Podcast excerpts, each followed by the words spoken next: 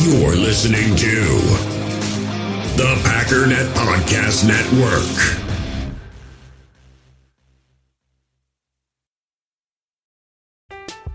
I'm Alex Rodriguez. And I'm Jason Kelly. From Bloomberg, this is The Deal. Each week, you'll hear us in conversation with business icons. This show will explore deal making across sports, media, and entertainment. That is a harsh lesson in business. Sports is not And, uh, as simple you know, I- as bringing a bunch of big names together. I didn't want to do another stomp you out speech. It opened up so many more doors. The show is called The, The deal. Deal. Listen to The Deal. Listen to The Deal on Spotify.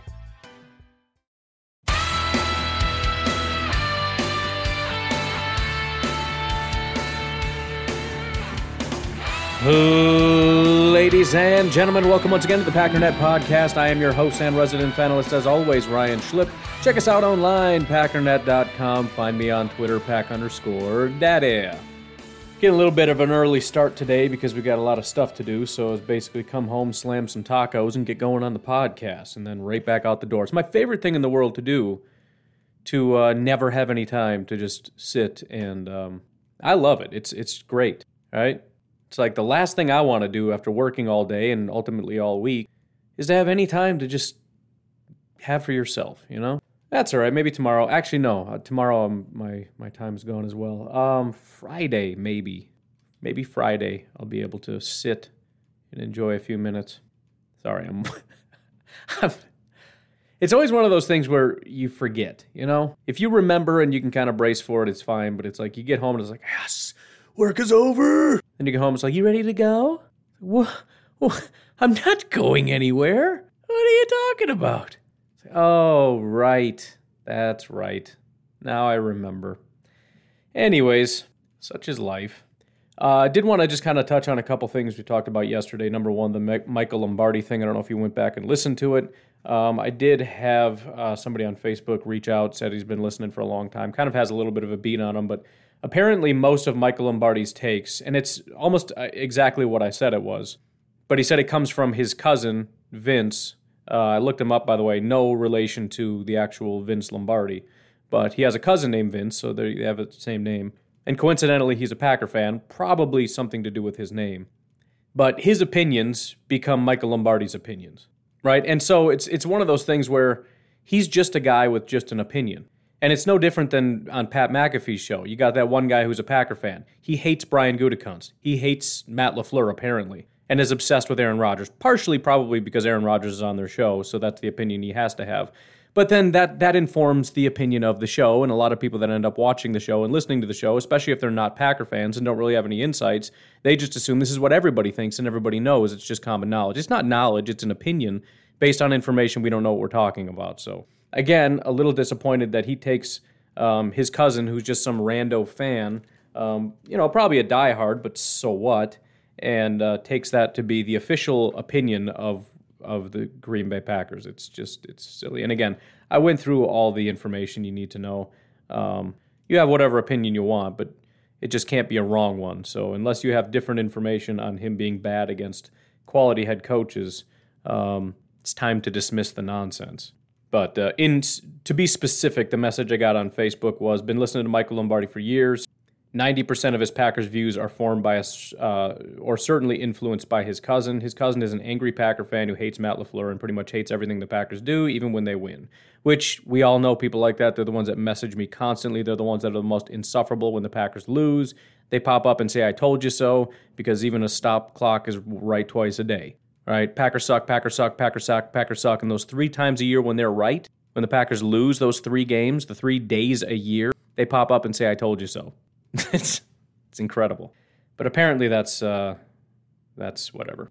Anyways, ripping through a little bit of news and notes here. Um, we do not play the 49ers this week, but we do play them next week. And there's a couple different things going on with the 49ers. Number one is running back Raheem Mostert apparently is under going to undergo season ending knee surgery, which is relatively significant. Raheem Mostert is a talented running back. Obviously, when you're talking about the 49ers, uh, they're a team that pretty much anybody you put back there is going to have some success because of just they they just run the ball well. The other somewhat interesting thing here is that they drafted a couple of running backs. One of them is Mr. Trey Sermon, the other is Elijah Mitchell. So the young guns are going to be getting some opportunities. And uh, again, I, I fully anticipate them doing quite well. But it'll be interesting and it's something to keep an eye on. Um, on the negative side, and this is a lot of negative Packer fans are not going to want to hear this. So if you are a negative Packer fan that hates everything Brian Gutekunst does and thinks that he should do something different, plug your ears. Apparently, things with Brandon Aiyuk are are really going poorly. According to Matt Maiocco of NBC Sports, Brandon Aiyuk, quote, tailed off dramatically, unquote, during training camp and is, quote, still learning how to be a pro. Aiyuk was benched in favor of Trent Sherfield, never heard of him in my life, against the Lions in week one. He didn't see a target as the Niners scored 41 points. Niners head coach Kyle Shanahan hinted that Aiyuk's hamstring injury, suffered in late August, set him back while Sherfield impressed coaches in the preseason. Aiyuk's regression from his outstanding rookie campaign is a disaster for fantasy managers who drafted him in the summer. He's nothing more than a stash in 12 team leagues for now. Now, if you've listened to Kyle Shanahan talk about this, it's very clear that there's more to it than just a hamstring injury. Um, there are there are problems in terms of Aiyuk. You know, again, learning to be a pro, I guess is one way to put it. He, without saying it, was sort of hinting at the fact that he's just not putting in the work and he's not he's not doing what he needs to do to be able to get the starter reps. And they finally just got tired of it and said, "Then you're not going to play." So, again, not a great sign for Mr. Aiyuk. Uh, that is a good sign for everybody else and also kind of a, a kick in the face to all the we should have drafted Brandon Aiyuk people. I know he's gone, but still, it's just you know there, there's that pool of guys that were acceptable draft picks, and then there's the pool of guys that are not acceptable, uh, and that pool is basically one guy, and the one guy is always the guy we draft.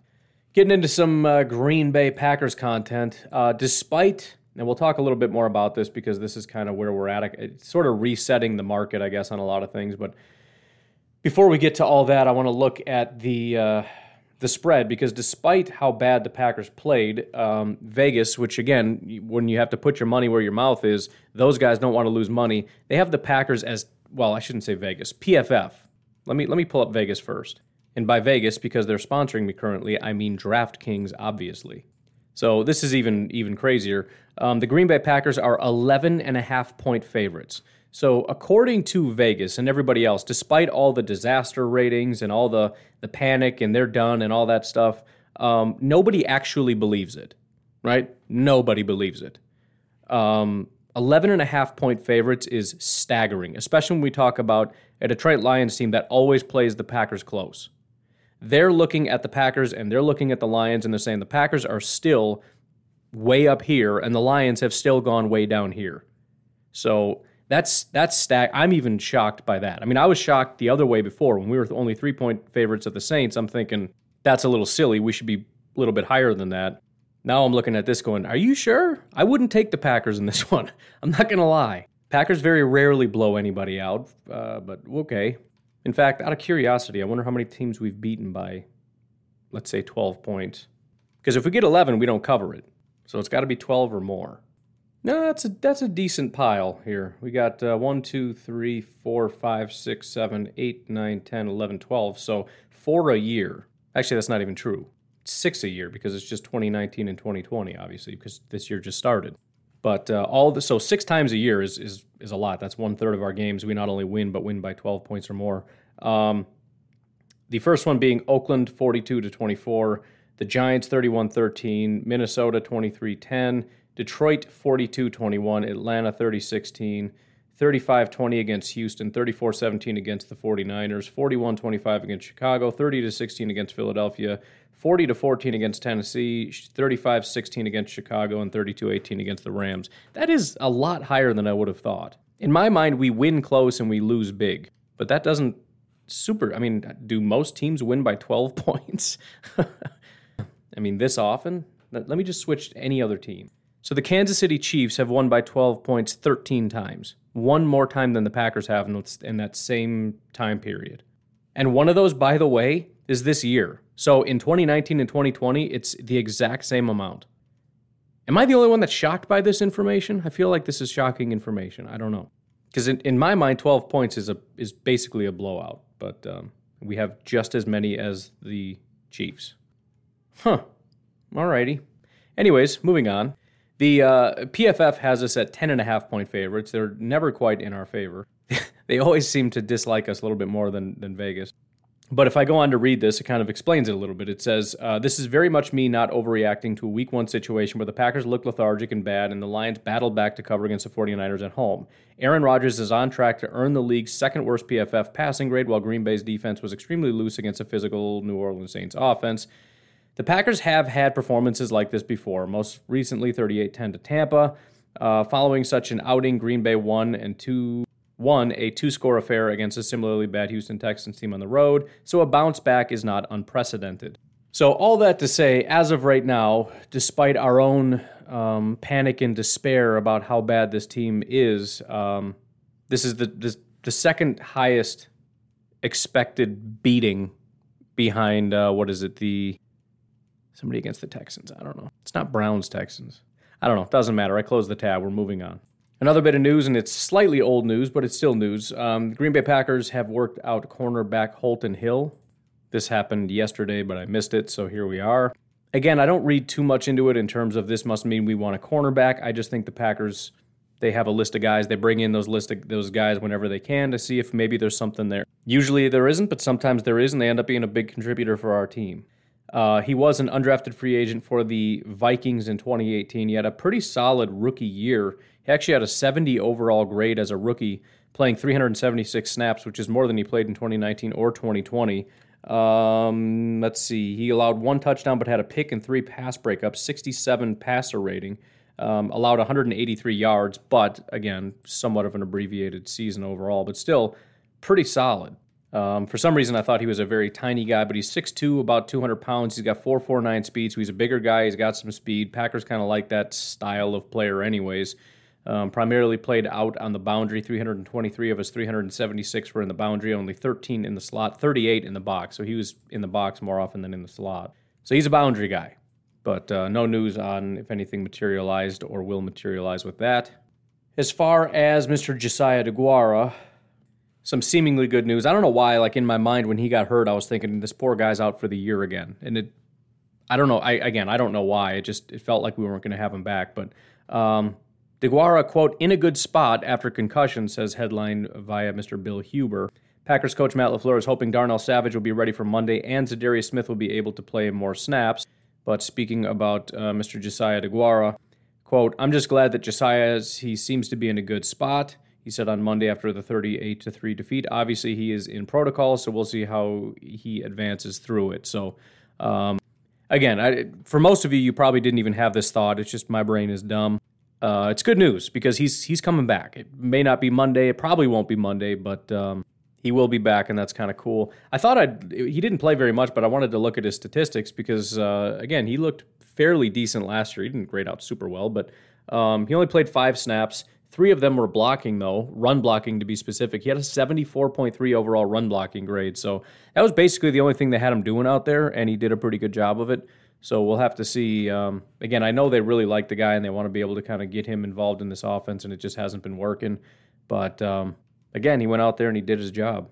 I think before we go to the break, um, there's a bunch of there's kind of a pile of things I want to get to, but I want to save that for the second half. I want to just real quick go over to Twitter get a couple because I solicited comments and I haven't even touched on any of them. So I just want to not obviously go through all of them because there's a billion of them, but anything that we kind of haven't touched on, I want to be able to touch on. But uh, Goose kicked it off, said this is the same team in DNA. They either play lights out or they stay on the bus. I'm more or less going to keep it there. Um, I think that's a good way to view it. And, and if you view it that way, then you expect a full bounce back. My only concern um, and this is one of the things that came up. I probably should save it, but I might as well mention it. I don't know if I mentioned this before or not. This is the worst beating Aaron Rodgers has ever taken in his entire career. That uh, if I knew that, I forgot that I knew that because that blew my mind when I heard that. Now I read an article. I forget who wrote it. I'm sure it'll come up later, but I'm like I got to look that up because I'm positive that's wrong. And I looked it up, and sure enough, the only ones. Um, and I, I, think I did say that on the podcast, but for some reason it didn't register. Um, because I just I was looking at it and I thought for sure that was wrong. It wasn't. Uh, he did play in a couple games where we got beat this bad, but he was not the starter. And the other obvious thing here is the defense. Um, and look, it's I understand it's a new defense, but but a lot of times new defenses actually get a a boost. You know, right out of the gate, they look really good. Um, and again, when you look at it historically, it's not true that well you should expect this because it's a new defense. You absolutely should never expect this ever. New defenses, old defenses, nobody ever does this poorly. So uh, the fact that we went this far backwards this fast, this hard is, is problematic and scary. So I tend to agree that it's the same team, same team DNA, and they'll be able to get back on track and hopefully be able to become a very good football team. But I am concerned, um, at the very least, of the defense because there are unknowns as far as this scheme and how it's all going to come together. And, you know, a lot of people have been pointing to the lack of success from Joe Barry, which I more or less ignore because, like I said, I've, for years I've tried to track coaches and, and see if there's any kind of formula to, you know, what makes a good coach. And there just isn't. You know, everybody just wants a coach that wins all the time. But those guys go other places and they're just not good. You know, I mean, the, what is it, McDaniel or whatever over in New England? that's your guy if that's what you want. You know, other people they want like the veterans, and you know why do why can't we go out and get like a veteran head coach instead of this? What you mean like Mark? Uh, instead of Matt Lafleur, we should have got a guy like oh I don't know uh, Mike McCarthy or something. You know, it just it just doesn't work that way. That's all I know. Um, and I've given examples of guys that have not had success, and then all of a sudden something just clicks. You know, I don't know. So I, I, just I wanted to give it a shot, but at the same time, if it doesn't work out, it's one of those things you're going to look back on it and go, well, duh. Anthony says, I'm getting worried about Kenny Clark. I'm beginning to think he just isn't the player we all thought. Z, while he didn't have a big day, he made a big play and could have changed the game. He consistently has done that time and time with us. I've been kind of on that train with Kenny for a while. I gave you the statistics, and the statistics were very good as far as pass rush, but he hasn't been that elite presence for many years. And we can say it's because of the guys around him, but again, all the other elite guys don't have anybody else around him. So that's a, that's kind of a lame excuse. Aaron Donald has no help the guy for the Chiefs, whatever his name is, I can never remember, uh, Chris Jones. He does not have help. Yeah, he does. He's got that one pass rusher everybody loves. No. First of all, that's a pass rusher. We have pass rushers. Name me the top tier defensive tackles. He doesn't have any. He dominates by himself. We're paying Kenny to be that guy. So I don't want to hear about, well, Keke needs to be better and Lancaster needs better. No, no, no, no. Kenny needs to be better. And if he can't do it by himself, and he's a guy that does really well when he's got a bunch of guys next to him, when he's got Za'Darius and Preston and another top tier defensive tackle, then he's not the guy that we paid him to be. I mean, Mike Daniels never had any help and he dominated. Why why does Kenny get this excuse? I don't understand. Again, I like the start. He graded out fine. I think he was in the 70s and his pass rush grades were through the roof, but um, it does need to be consistent like from here on out. He just needs to be that guy because he hasn't been for a while.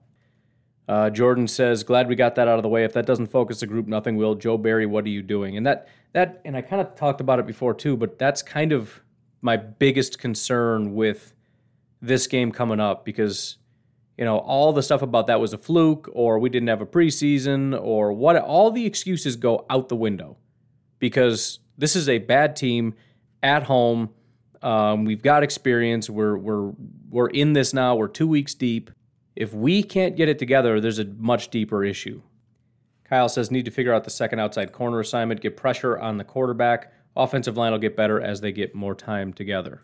And again, that was kind of what I pointed to, too. As much as we want to say everything was terrible, there were some things that were good and, and really just a couple minor tweaks because there's never a game where everybody plays well. Usually it's kind of split 50 50. These guys were good, these guys were bad. It's just the right combination, and then also how good were the good and how bad were the bad, on top of who were the good and who were the bad.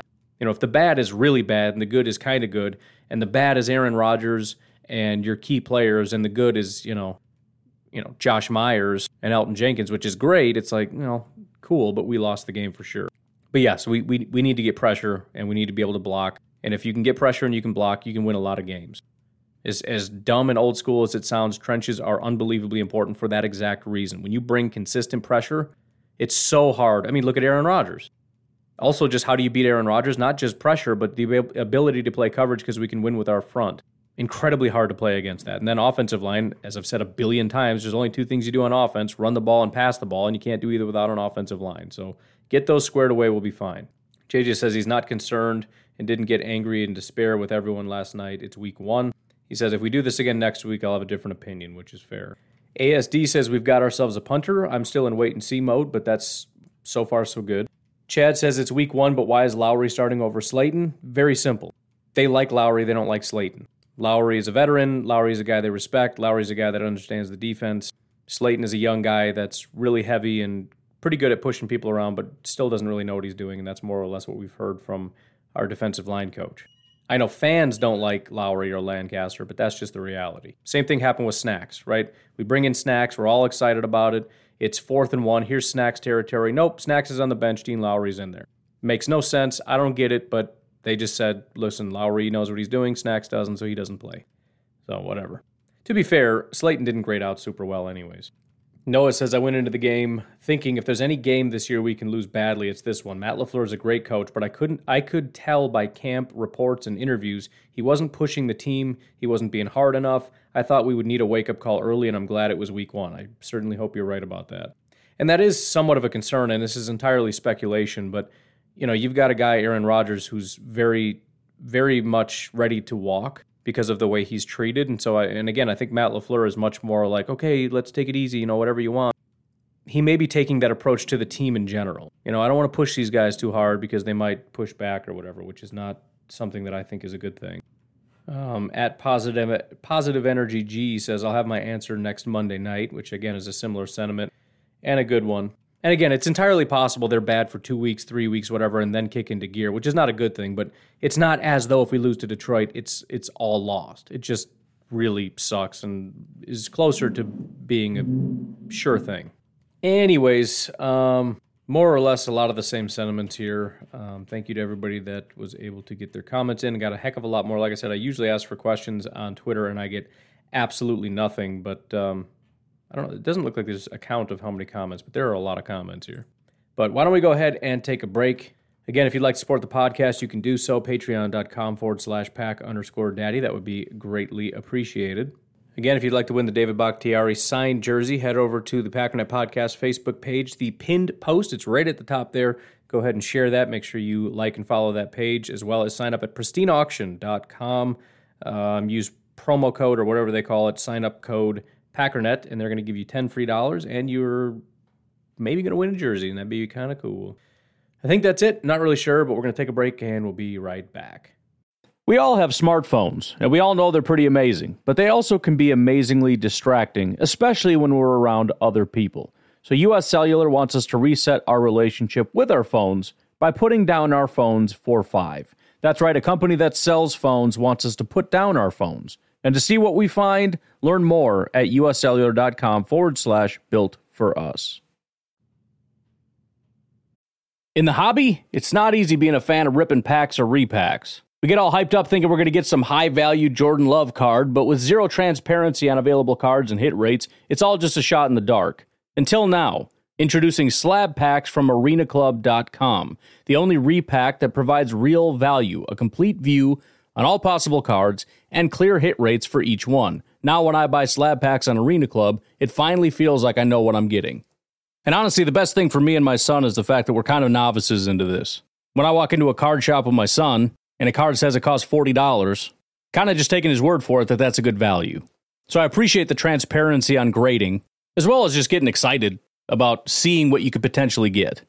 Right now, you can get 10% off your first purchase by going to arenaclub.com slash packdaddy. Wow, that's crazy offer. 10% off a $400 slab pack. That's 40 bucks right there. Anyways, that's arenaclub.com slash packdaddy for 10% off your first purchase. I'm Alex Rodriguez. And I'm Jason Kelly. From Bloomberg, this is The Deal. Each week, you'll hear us in conversation with business icons. This show will explore deal making across sports, media, and entertainment. That is a harsh lesson in business. Sports is not And, as um, simple you know, I- as bringing a bunch of big names together. I didn't want to do another stomp you out speech. It opened up so many more doors. The show is called The, The Deal. Listen to The Deal. Listen to The Deal on Spotify. With threats to our nation waiting around every corner, adaptability is more important than ever. When conditions change without notice, quick strategic thinking is crucial. And with obstacles consistently impending, determination is essential in overcoming them. It's this willingness, decisiveness, and resilience that sets Marines apart. With our fighting spirit, we don't just fight battles, we win them. Marines are the constant our nation counts on to fight the unknown. And through adaptable problem solving, we do just that. Learn more at marines.com. All right, so there's a lot of articles and things out there about uh, panicking, right? How much should the Green Bay Packers panic? In fact, uh, Yahoo Sports actually had an article here called Panic Index How Much Should We Worry About How Bad Week One teams like the Bills, Packers, and Titans were? For the most part, again, pretty much unanimous across the league, nobody's going to super panic about what's going on with the Packers, right? We'll get into some of the power rankings and everything else. The Packers did go down, which is understandable because of what happened. You lose by 35 points, you'd expect to get knocked down a little bit. But I haven't even seen anybody be super ridiculous with it and like drop them to, to 20th or anything crazy. And even here, you've got, oh, that was bad. The Packers never lost by 35 points. This is the article in the Aaron Rodgers start before. it. So this was written by Frank Schwab over at Yahoo. Don't know who that is, but uh, he caught that one. But he goes on to say um, the Packers' loss to the Saints doesn't erase how good Green Bay has been the past two seasons. But it was such a blowout that it's at least, at least a little bit troubling. We'll give the Packers, who are 13 and 3 each of the past two seasons, a pass for one bad game. They're 10.5 point favorites against the Detroit Lions, and that's a time to get right. If the Packers struggle with the Lions, we'll crank up the concern. Panic level, it says not too high, and then in parentheses, it says yet. I think that is a perfectly reasonable thing to say, which is weird because the entire offseason, every article I read is like, this is stupid, and let me spend the next hour and a half explaining why and how much I hate the person that wrote this. I think every word of that is perfectly reasonable.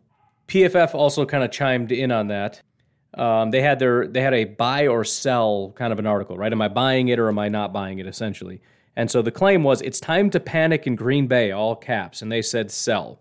They went on to say, and this this one, uh, the reason I mostly copy and pasted this, aside from going along with the idea that most people are being calm about this, some pretty crazy statistics that I did not know. But it says it was truly a dumpster fire of a day for the Green Bay Packers, who lost by 35 points to the New Orleans Saints. Reigning MVP Aaron Rodgers looked anything like anything like the top player in the NFL, anyways, uh, and had one of the worst performances of his career. His 43.3 PFF grade was the second lowest of week one and is among the five worst of his time as the Packers starting quarterback. According to PFF's ball location charting, this is information that I cannot get, but again, it's part of the reason I like using PFF because all this stuff is behind the scenes and goes into their grading system. It's not like they just got guys who are just randomly making stuff up. This is very in depth, detailed stuff. But, anyways, according to PFF's ball location charting, Rodgers only Rodgers also threw only 30% of his passes accurately. 30% were accurate passes. They said this is the worst mark he has posted in a single game since PFF began collecting that data in 2016. And that's troubling to me because this isn't just decision making now. Now we're talking about a guy that can't put the ball where it needs to go. And we can talk about his below the belt shot all we want, but unless he's getting hit below the belt every other pass, something is going on. And if you remember back to 2018, one of the bigger issues I had with Aaron Rodgers is the fact that his ball location was just terrible. Right? He couldn't hit guys deep. He kept overthrowing or underthrowing everybody. He would miss guys in the flat. Uh, just the placement of the ball was just not good. So that has me a little bit concerned. And again, we can say that, look, not only did he not have a preseason, which again I think is overblown, but if he also hasn't been putting a ton of work in in the offseason, which he hasn't. I know there was some reports about him for like a week with some guys or whatever doing some stuff. And that was like right before he decided to come back. It's like, let me get a cram session in. Is anybody going to take care of the stupid dog? Just barking and barking upstairs. Tell you what, I've never met anybody who was more excited to get a dog than my daughter. Biggest animal person on planet Earth. I didn't think the uh, love and passion for this dog would wane as quickly as it did. It took like two days, and she's burned out. And she's like, oh, no, no, no. I'll take the dog out. I already did for like eight seconds. like, it's shocking. But, anyways, despite all the games we've seen, all the seasons we've seen of Aaron Rodgers just seeming off, this is the worst game of his entire career in terms of just putting the ball in the right spot. And so, you know, we, we can we can talk about the preseason all we want, but again, there are some bigger issues here, and, and maybe it was again not having an off season. I don't know exactly what the issue is, but um, he needs to kind of get that work through. I was talking to uh, my half Mexican lawyer Blaine, he was mentioning how frail and feeble he looks. And he does look very small. And, and the only reason that kind of matters is because last year, you remember he was talking a lot about building up his legs, right? Building up your strength, building up your muscles, partly to sustain your career, but also because he realized the lower body, uh, the things he was doing with his lower body that he had kind of stopped doing. And so he tried to train and get bigger and stronger or everything else, especially in his lower body. And if he's been kind of just letting that go, that's not good either. So, anyways, that's somewhat concerning to me to see 30%, so 70% of his passes were not put in the right spot. Goes on to say the Packers ranked 31st in EPA per play generated and 32nd in EPA per play allowed on defense. So that's estimated points something or another. It's some kind of a metric that says this is what we expect of you. How well did you do against expectation? Goes on to say, as bad as this all sounds, it's time to RELAX, relax Green Bay, at least for now. Again, exact same sentiment. It was only one week. The Packers still rank eighth in PFF's power ranking and are clear favorites to win the NFC North. They're coming off a successful 2020 campaign and retain the most important pieces from that squad. Very true. So again, even around you know, as much as everybody loves drama, um, everybody's more or less acknowledging it's still the Packers. And fortunately, nobody has decided that what we should do here is start being crazy and stupid. Maybe if it was in the off season when guys are trying to get their paychecks and things are not going great, as opposed to now when everybody's kind of tuned in and they're going to make money no matter what. They can tell the truth, they can lie, they can do whatever. So you might as well tell the truth because they'll still make a bunch of money. I don't know. I'm just saying, so far it's been pretty level headed. Obviously, the shock jocks will be shock jocks forever because that's just what they do. Um, also chiming in is Mr. Brett Favre. Um, I don't necessarily agree with his sentiment, and it's one of those things where it's like I should just let it go and be like, "Yeah, dude, great point," but I'm too much of a nerd to do that. But um, Favre says, "Write this one off as preseason game." The actual quote here it says there's 17 regular season games now now versus 16. So yeah, you can write this one off as a preseason game. Favre said on Tuesday on the Sirius XM Blitz with Brett Favre and Bruce Murray. Goes on to say, for example, it was the first time Aaron Rodgers got on the field. He obviously was rusty. They were not themselves, so call it a tune-up if you will. Is there cause to panic and be concerned? I would, uh, I would say panic question mark. No, concern yes, but again, it's a regular season game. There's so many weird things. Here's my only issue with that is pretending it's a preseason game. The game counts, right? And I said this already, but but people kind of go beyond that and they're like, I know, but there's still 16 games. So you can still be a 13 win team. You know, we can go 13 and 3 the rest of the season. The issue I have with that, if we go 13 and 4, let's say we go 13 and 3 from here on out, and that was our one practice game, are we closer to being a 13 and 3 team or a 12 and 4 team? It would seem as though the answer is right smack dab in the middle. At least that's where my mind goes. If you're much better at math than I am, you probably know the answer, and it's you're closer. To, you're a lot closer to 12 and 4 than you are to 13 and 3. You're basically a 12 and 4 team. 13 and 4 is is basically 12 and 4. Your win percentage, if you are 13 and 3, is 81%. Your win percentage if you're 12 and 4 is 75%. Your win percentage if you're 13 and 4 is 76%. So again, those numbers are 75, 76, 81. So it's it's not a mulligan. Like a loss is is very impactful. And if they go 13 and 3 from here on out, they're a 12 and 4 team. They're not a 13 and 3 team because essentially we're 13 and 3 with an extra loss. You can check the math for yourself. So again, I'm I'm I'm nerding out a little bit too much on this and taking a little bit too far, but I just don't like the idea that well that game we'll just pretend that doesn't count. It does. It absolutely counts. And our our, our 13 wins if we get it are going to mean less. And uh, as we know, every year things get very competitive. It's always down to the wire. Always down to the wire in terms of who wins the division or always down to the wire in terms of getting that number 1 overall seed. It's it's going to be one of those things or down to the wire of getting into the playoffs depending on where we are you know, in terms of our talent level, every season at the end of the season, it's it's crunch time. And you start to look back at games that you should have won and you lost, and you think that is a lot worse than I expected. So it's nice of Favre to chime in, but uh, it's also inaccurate. That's that that game counts. In terms of the top 10 lists, and I know a lot of people don't care, but everybody had to get their top 10 lists in, and so I want to kind of just look at them. And again, I don't really have a lot of issues with a lot of these. I think some of them are not great. Uh, maybe one of them. I don't even know if I put it in my notes, but um, for example, if you look over at Sports Illustrated, over at Fan Nation, Bill Huber, um, they've got the Green Bay Packers sitting at sixth, which I think is fair, right? You got the Rams, eh, the particular order, whatever. And it looks like, uh, wait, Bill Huber put them at 11th, but Sports Illustrated overall has them sixth. The Rams, Tampa Bay, Kansas City, San Francisco, Cleveland, and then the Packers. Now, you don't necessarily have to agree with those teams being in front. I mean, you could say the Packers should be ahead of Cleveland. They should be ahead of uh, the Rams because we beat the Rams. However, you want to do it, but sixth is not bad. You can put another team up there. Put Baltimore in there. Well, they lost, but they shouldn't have. Whatever. Point is, when you get beat that badly week one and you're still seen as nearly a top five team, that's pretty reasonable. Now, again, if you look at Packers Central, which I believe is is the ranking that Bill Huber did, putting them at 11th, it's still not the worst thing in the world, but you start to get a little bit more dicey territory, but again, deserved. Tampa, Kansas City, LA, San Francisco, New Orleans, which is fair because they beat us, um, Seattle, Pittsburgh, Cleveland, Pittsburgh's on here twice, so obviously he didn't check his work very closely. The only really weird one here is the Chargers, but whatever. So again, still generally seen, and, and technically Bill Huber did put us at 10th because, again, he put Pittsburgh on here twice. If you look at CBS's rankings, the Packers are sitting at 10th. Um, again, I'm sure by the end of the year they'll go up, but considering what happened now, it makes sense. You got the Buccaneers number one. I think this list makes more sense. Buccaneers number one, Chiefs number two, 49ers number three. I don't know about that necessarily. Rams four, Cardinals five, Saints six, Steelers seven, Seahawks eight, and Bills nine. And, and Bills are probably another team that are in a very similar boat where you assume they're going to bounce back, but who knows? And that still puts the Packers ahead of the Ravens, you know, the Browns, a couple other teams that you generally see as pretty talented teams. So not the worst thing in the world. They dropped six spots, just like Buffalo dropped seven spots. If they annihilate the Lions, they move up a little bit. It's no big deal. Beyond that, they had quarterback rankings. CBS and ESPN got involved in that. Again, nothing super crazy. Even after he had one of the worst games of his entire career, CBS put Aaron Rodgers in the top five. They have him at um, fourth. They have Pat Mahomes, Russell Wilson, Tom Brady, and Aaron Rodgers.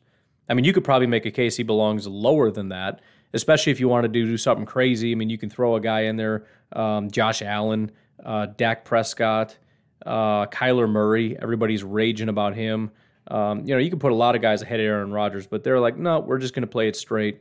And I think that's a completely reasonable list.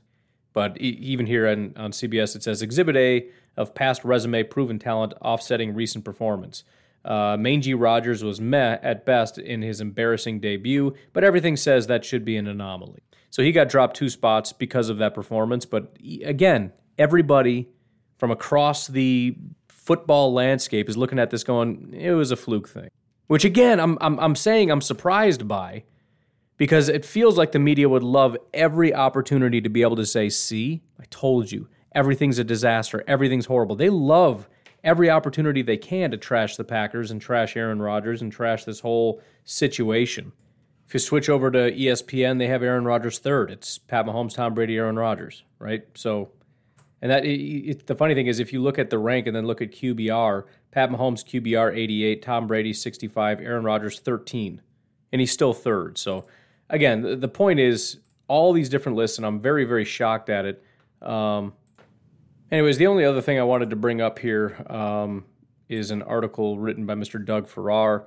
Um, did a little bit of deep diving on uh, SIS for some statistics here, and I found it pretty interesting. The, the one thing that we've been hearing consistently is that um, playing two safeties, right, two high, whatever you want to call it, that's been the Achilles heel of the Green Bay Packers. Well, he went and dug into that a little bit. Here's what he found. And again, this is the kind of stuff I like because we say these things and we throw it out there, and sometimes we go and look it up and we actually find the information and it's not what we thought, and sometimes it absolutely is.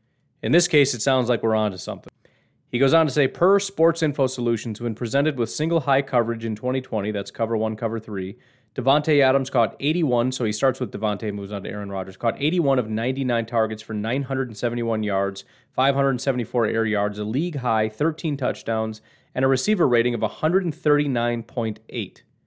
Against any manner of two safety coverage, cover two, two man, cover four, cover six, Tampa two, Adams caught 28 of 42 targets for 335 yards, 238 air yards, two touchdowns, and a receiver rating of 86.9. Now, the only thing missing here to provide a little bit of context is what percentage of the time do we go up against one or the other, right? Because if it was, you know, 20 to 1, then you start looking at it going, well, it sounds like 20 cover 2 is even better for us.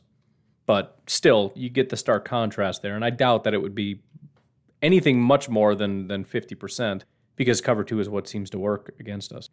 Goes on to say the two deep conundrum obviously started with Rodgers. Against single safety coverage last season, Rodgers completed 205 of 299 yards for 2,496 yards, 1,346 air yards, 29 touchdowns, two interceptions, and adjusted net yards per attempt of 9.3 and a passer rating of 123.5. Against two high coverage, he completed 121 of 188 passes for 1,734 yards, 1,035 air yards, 9 touchdowns, 4 interceptions, and adjusted net yards per attempt of 8.2 and a passer rating of 101.2. So still not terrible, but you can again see the stark contrast of 123.5 and 101.2. And the the good reason about the good thing about passer rating here is it's not depend it's not a cumulative statistic. you can see the, the difference between 123 and 101 in terms of, regardless of what you think of passer rating as a total metric, it provides a per pass metric. So again, it's just nice to be able to get a little backing, and I wanted to be able to provide that to you. Thank you to Mr. Doug Farrar for this over at uh, the USA Today site.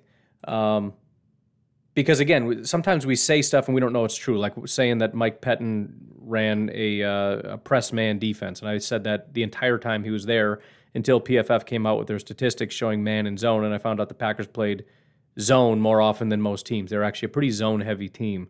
So that whole narrative was incorrect. But now that we've identified it, it's a matter of fixing it. And, and seemingly, again, the, the point is what, what they're doing is they're playing coverage, right? They're, they're making it very hard to throw because they're providing extra coverage on the back end. Um, I know it's a lot more complicated than that, but that's that's generally what we're talking about. We're taking away any deep throws, and we're kind of just daring the Packers to run. And, and so we know the solution to this. We know the remedy to this. And I really hope the Packers commit to running the ball. Unless they come out single high and they're like, no, we're not going to let you do that. And it's like, all right, cool. Which, it, you know, that may happen. I mean, if they look at Aaron Rodgers and they say, dude, 30%, he was really struggling to throw. Let's see, you know, I mean, he couldn't even pick on Paulson Adebo. Let's just see. Let's let's make sure they don't run, establish the run, you know. They don't tire out our defense, force them to throw a couple bad passes, and we get out, you know, see how it goes. But in general, assuming that is the general game plan moving forward, and and it may be more so for teams that trust their defensive lines more than others, where they feel like they can play just their base and stop the run. And I don't know if that would be the Lions necessarily. Although, what is it they think they can do? I, uh, that's a mystery to me. But for every other reason, and even if they are playing, you know, a little bit more stacking the box, I still want to see if we can run the ball and, and establish that and start kind of softening the belly a little bit. You know what I mean? You got to throw in the belly blows. Not everything can be a big old haymaker. You're just going to tire yourself out and you're just going to end up getting knocked out in the end. You got to get the body blows in. You got to mix it up. You got to be able to win down there. And yeah, if they don't want to let up, fine. Throw a 30 yard strike and be like, haha, now what? Eventually they'll loosen up. But point is, we, we, we got to have a better commitment to that, regardless of the circumstances. You just, you have to. It's way too hard to win football games if you're throwing all the time and they go on these longer sustained drives. Your defense gets tired out. Their defense is fresh. You know, it's one of those games where they just start to keep, you know, they start coming back and you start panicking and you may end up losing, you may end up winning, but it's just, it's not a great way to go about doing it. So, anyways, again, we'll get more into that uh, later on in the week. Today's Wednesday, right? Please tell me it's Wednesday because tomorrow's Thursday. I mean, sorry, you're at the point is we're getting there. We'll, we'll probably do, oh, you know what? Shoot. I always, I'm so stuck in this day behind thing. I should have talked a little bit about, uh, Thursday football game, but that's all right. Whatever. Doesn't matter. It's Giants in Washington. So I, you know, I'm picking the Giants, but you shouldn't care. So, anyways, you guys have yourselves a fantastic day. Enjoy your uh, night of football if you even plan on watching that game. And I will talk to you tomorrow. Have a good one. Bye bye.